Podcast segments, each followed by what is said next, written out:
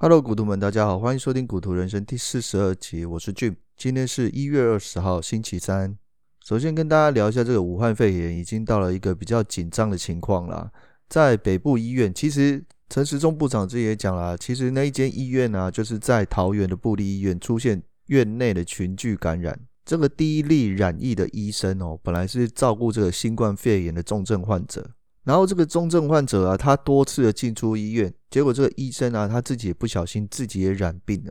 染病之后啊，同一个医院的两个护理师也染病了。然后呢，再由这个护理师呢，也连同感染了同一个医院的医生哦。所以呢，目前呢、是有两个医生，然后两个护理师也感染了。然后其中一个护理师啊，他曾经到过桃园的南门市场，然后以及桃捷的摩斯汉堡店 A 七店。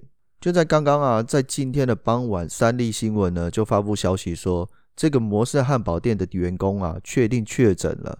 然后呢，各位朋友，你仔细想一下哦，刚刚那些新闻啊，医生跟护士在同一间医院一起工作，那可能互相感染，这个是合理的。可是呢，你要想哦，这个护理师啊，他只是到桃园捷运，然后去摩斯汉堡店点了一份套餐，然后这个员工就染疫了。哎，朋友们，你有没有觉得很扯？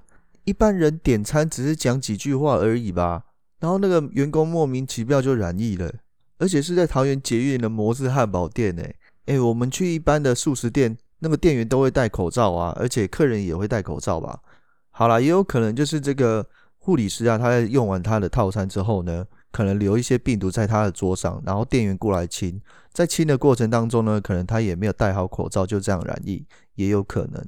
好，不管怎样，就是这个护理师啊，在这个摩斯汉堡店用餐，他其实没有待多少时间呢，就可以把病毒传染给店员。重点就是这个病毒的感染力啊，非常的强啊。各位朋友啊，不管你就是搭捷运啊，或是在外面用餐，你可能在公司中午在外面用餐嘛，也有可能下班的时候你搭捷运回到家里面，你总是手会握着扶把吧？诶，其实我有遇到很厉害的人啊，就是你搭捷运什么东西都不用握的哦。但是不管怎样啦，就是你回到密闭的空间之前呢，你一定要先洗个手。我再说一次哦，这个病毒感染力啊，真的非常的强。我相信那个摩斯的店员啊，自己也没有想到，只是客人跟他点个餐，或是过去亲他的桌子，也没想到这样就染疫哦。现在桃园啊，莫名其妙又多了好几个本土的，那你说不就是桃园吗？我离开远一点就好了啊。这个你真的是大错特错了。病毒是不会停留在一个地方啊，真正带走病毒的是人啊，人是会移动的啊。只要这个人感染到病毒啊，他要去台北啊，他要去高雄、去台中啊，你想要躲啊，都很难躲得掉。千万不要以为啊，自己离桃园医院很远，就觉得自己很安全哦。现在全世界啊，已经快突破一亿大关了，所以大家真的要很小心。回过头来啊，我们聊一下美股好了。那我最近呢，会加码 MP Material。这一档呢，在前几集有跟大家介绍过了。那它其实是电动车的命脉嘛？为什么要选它呢？其实很简单，大家还记不记得上一集跟大家提过了？有一个三十九岁的工程师，在很早以前呢，买过特斯拉的股票，当时特斯拉股价呢，仅仅的只有七美元。当然，眼光也很重要啦。但是你现在会问说，哎，现在投资特斯拉到底还不可以赚到这种可以让我提早退休的股票啊？现在特斯拉市值已经这么高了，当然投资特斯拉这个几率啊是非常的小。但是回过头来看啊，其实他身边的产业呢，很多的股票啊才刚开始而已。像是 MP Material 在去年啊才刚借壳上市而已，像是充电桩啊 SBE 呢，它在下个月十号也才要刚合并而已。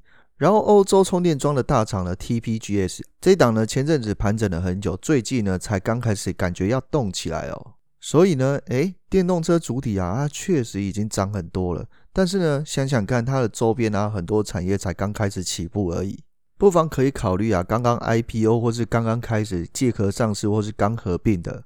我自己呢，会觉得这些公司啊，都还蛮有机会的，因为呢，这些刚借壳上市的公司啊，股价并不是很高。想想看，七块钱的特斯拉，你一定不可能买到嘛，对不对？二三十块的充电桩或是 MP Material 稀土产业呢，我觉得都还是有机会的啦。再来下一则消息哦，美国公司的维珍轨道，它发射火箭大成功，诶，有没有觉得很熟悉呀？维珍轨道 Virgin Orbit，没错，就是我前阵子跟大家介绍了一档 SPAC，叫做 VGAC，它的创办人啊，就是这个 Richard Branson，这个 Branson 啊，也是一个神人啊。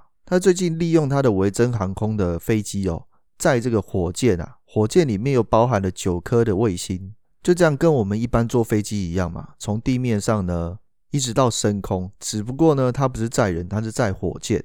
升空之后啊，它就把火箭呢放掉。当火箭自己被放掉之后呢，它就自己点燃了，然后往地球的卫星轨道前进哦，就这样成功的把九颗卫星送入了太空的地球轨道。这样做代表有什么意义啊？意义可大了，就是说民间的公司可以把卫星送上轨道，除了 SpaceX 呢，又多了一间叫做 Virgin Orbit，也就是这个创办人啊，Richard Branson 呢，他有机会拿下其他的民间公司可以收这些委托的订单，将卫星送上太空哦。你以为他的事迹就这样而已吗？没有哦，还记得 Hyperloop 吗？这是马斯克发明的专利。这个 Branson 啊，超前马斯克，提前的把这个 Hyperloop 给实现出来。这证明了什么？马斯克做得到的，我 Branson 狂人也做得到。所以啊，不要小看这个 Richard Branson，不是青铜哦，他是王者啊。好，下一则新闻呢，就是小米的 Mix Four 可能会采用 AMOLED 的全萤幕设计，前镜头呢可能是三十二 megapixel，并且呢会使用特殊的技术将镜头呢完全隐藏在萤幕底下。怎么说呢？就是你没有在用镜头的时候，就是你准备要自拍嘛，然后可能有一边的荧幕就会少了一小个部分，那个地方的荧幕啊就会变成透明了，让底下的镜头啊就可以透过荧幕拍到外面的情况。然后你使用完那个镜头之后啊，那个荧幕呢又变得可以正常使用。所以像我们现在有全荧幕的手机啊，几乎都是镜头可以翻转的。像是华硕的 ZenFone 啊，就是这样设计的。可是呢，依照这样的技术啊，我想小米的 Mix Four 啊，很有可能会打造全荧幕带有镜头的手机哦。我个人是非常期待啦，因为毕竟啊，iPhone 那个刘海真的是很丑。然后其他杂牌的手机啊，全部都山寨 iPhone 的刘海，我的天呐！每一只手机都长得一模一样，连刘海也来抄。下一则新闻啊，就是 Facebook 最近的股价一直在跌。美国政府的 FTC 啊，对 Facebook 提出反垄断诉讼。FTC 要求 Instagram 跟 WhatsApp 要跟 Facebook 做拆分哦。FTC 就说啦，哎，脸书你这样不行哦，你又买 IG 又买 WhatsApp，什么都被你买走了，这样社交软体都被你垄断了。消息一出啊，脸书的股价呢就应声下跌。先说说我自己的想法啦，我觉得脸书呢，迟早有一天会消失的。哎，可能有一些朋友会讲说，哎，俊你在讲干话吗？脸书全球几十亿的人在用，你跟我说脸书会消失？可是呢，朋友你想一想啦，你小时候的话都是用什么即时通讯啊？我以前啊有看过朋友用过 ICQ，我好像也有自己有个账号吧，就是会一直哦哦哦哦的叫。快要讲这个哦哦哦哦，我自己都笑了，我想到周星驰那部电影。再年轻一点的朋友可能也用过即时通讯啊，那时候真的是非常红哦。然后还有什么很红的无名小站啊，大家都看有一些相簿会有锁起来的啊，会有打开的啊。还有什么？还有奇摩家族啊。还有我以前在学生的时候也用过 MSN 哦。那 MSN 就比较国际化了，很多人用嘛。可是我这样问你啦，MSN 都这么多人用了，他现在还活着吗？不要以为不会没有消失的社交软体。从几步就可以发现，脸书其实自己也在怕了。他怕什么？他买了 WhatsApp 啊，他买了 Instagram 啊。现在年轻朋友谁没有 IG 啊？脸书吓到就买起来啦。哎，拜托，现在年轻人都以为 Facebook 都是老人在用的，哎，很难想象我们已经变得下流老人啊。Facebook 要维持自己的龙头地位啊，要不断的、不断的去买那些小公司跟创新的公司。好，你要买那些小公司没有问题。可是呢，最近我不知道大家有没有发现，其实有一些更新的即时通讯的软体，我觉得也是相当不错的，像是 Telegram 啊，我不知道大家有没有听说过。还有另外一个就是 Discord 这款通讯软体，好像是跟游戏有关系的。所以脸书你要买那些新创公司啊，你买不完呐、拜托，旧时代终究会过去，就像我们以前用的那些即时通讯嘛。所以你又要买 Telegram 或是 Discord 吗？来啊，你买买看啊，你看 FTC 会不会再告你反垄断？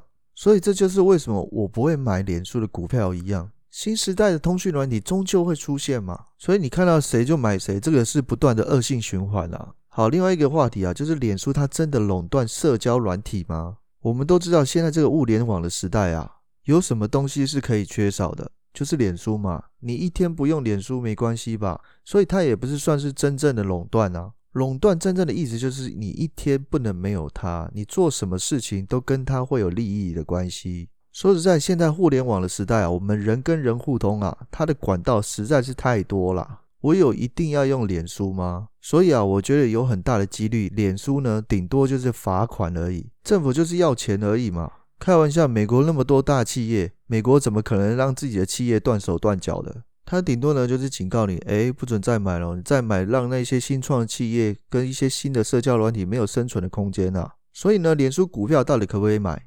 可以买，也是不可以买。嘿嘿，我又跟你玩文字游戏了，没有错啊。短线上来讲，的确 FTC 打压到脸书的股价了，但是呢，脸书终究是还是会生存下去的。我自己认为啊，股价在短线上呢还是会反弹的，但是长线来讲呢，社交软体啊推陈出新的，终究有一天脸书还是会被淘汰的。就跟我们以前上什么奇摩家族跟无名小站嘛，或是比较国际化的 MSN，终究有一天会消失的。除非有一种情况啦，它自己本身的软体有大幅度的改变、大幅度的创新，然后让很多的 user 哎喜欢这一套新的软体，可能吗？我觉得几率是很低啦。要让一头大象跳舞啊，是一件非常困难的事情。所以呢，我自己是很少买那些大公司的股票啊，因为其实它已经龙头了，它的成长幅度已经到了极限了。就像苹果 Apple，你觉得 iPhone 还有一些创新吗？每一次发布会就跟你讲，哎，有哪一些新的颜色，或者换了机壳，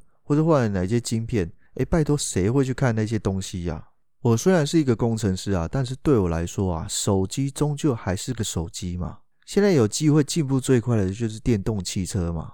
虽然特斯拉现在市值已经很高了，可是你想想看哦，这时候的汽车大部分还是智障汽车嘛，那他们也准备成为智慧汽车，这么大幅度的改变，相对于手机上来讲，我为什么一定要买那些手机的公司？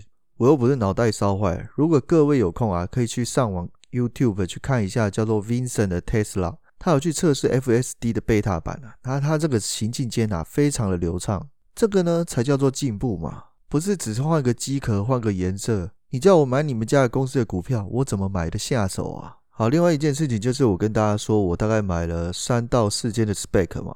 其实目的是这样哦，Spec 对整个资金来讲会有一定的作用。比如说整个美股啊，现在虽然在多头啦，但是它有一天会回档嘛。在回档的时候，Spec 的它的跌幅是有限的。如果大家还有印象啊，Spec 的底线呢就是十块。也就是说，如果有一天美股它在大幅度的回档的话，有可能是你的资金的避风港。那另外一方面啊，有许多独角兽都想要这样的借壳上市。像我还没有跟大家提到，就是 eToro 它也想要借壳上市。有很多好的公司啊，想要节省这一部分的时间跟程序。但是我对 SPAC 的态度就是撒网捕鱼。诶，不管鱼多鱼少，我只要捕到一两只就可以了，又可以维持资金的稳定，然后又可以投资好的公司。另外呢，在美股大幅度的回调之后，我又可以将 SPAC 的资金呢再挹注到我主要的股票上面，所以整个资金呢可以再更灵活一点。好吧，那今天的节目就先到这边了，那就祝大家操作顺利啦。以上投资的分享纯属个人的经验，请各位朋友你在展开投资之前呢，审慎自己所能承受的风险。那如果你喜欢我的节目，欢迎订阅。我是 Jim，我们下次见哦，拜拜。